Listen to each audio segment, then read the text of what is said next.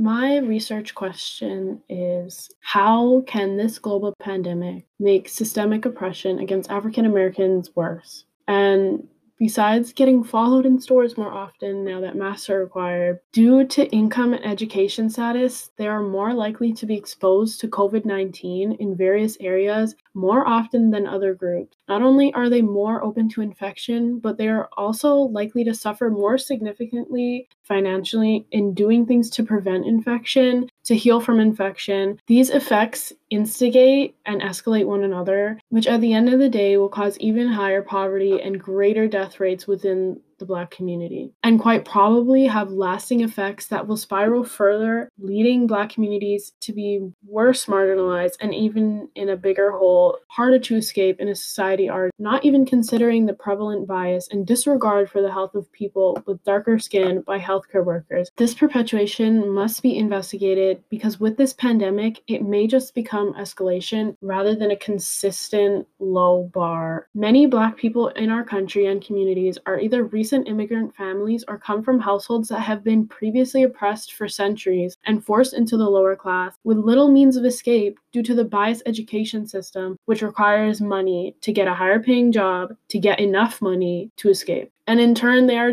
affected disproportionately in terms of healthcare and financial insecurity already, and racism in the general workplace.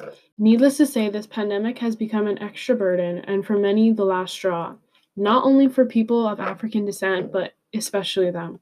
Infection First, I'll discuss the basic systemic racism that already makes regular life extra difficult, and then I'll elaborate with the added struggles COVID 19 is causing or accelerating. We know that diseases and poverty hurt the Black community and other minorities in an unprecedented amount in comparison to the majority. So it is almost a no brainer that this pandemic is not making matters better. But the actual impact is quite ridiculous, as the causes and effects are interchangeable and intertwined and seem to create an inescapable whirlpool which leads to infection or detrimental financial impact, and more realistically, both. I'll explain this in the order of poverty, death, and repeat. It is easy to assume that once the case numbers subside and the vaccines are widely available, that life will just go back to normal.